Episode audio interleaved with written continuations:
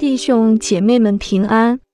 今天的灵修经文取自提摩太前书一章十二至十七节。我感谢那给我力量的我们主基督耶稣，因他以我有忠心，派我服侍他。我从前是亵渎神的，逼迫人的，辱骂人的。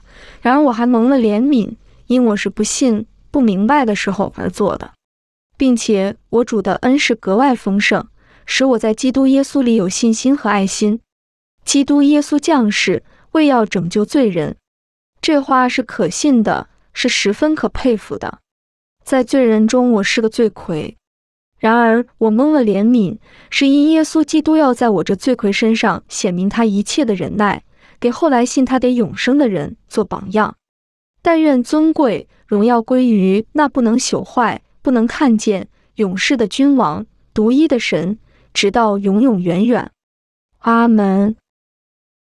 让我们同心祷告，主耶稣，感谢你在我们迷失的时候寻找我们，并领我们回到你的家中。Amen。你是神宝贵的子民。